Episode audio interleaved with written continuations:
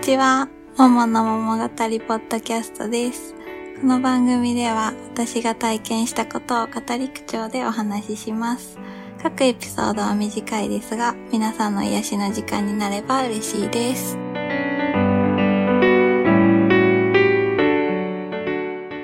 小学校6年生の時にミニバスのチームができて、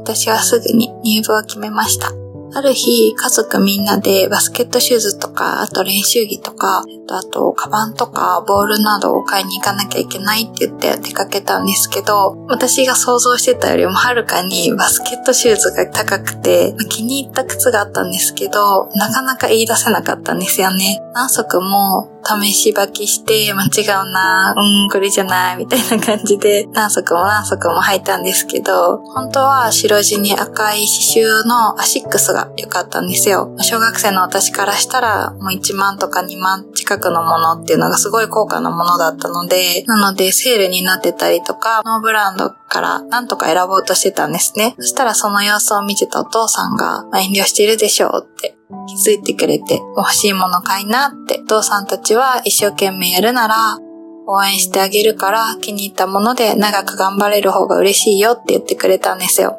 まあ、遠慮がちにこのアシックスのがいいって言ったら、もうお父さんもお母さんもかっこいいじゃん、いいね、これにしようって言ってくれて、本当にそれが嬉しくて、全力で応援してくれて本当に嬉しかったのを今でも覚えてます。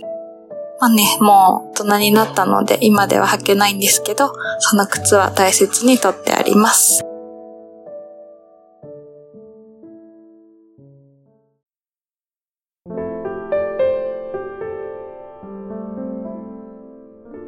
今週のお話はいかがでしたか？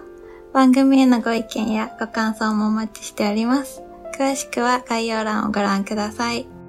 次回もお楽しみに。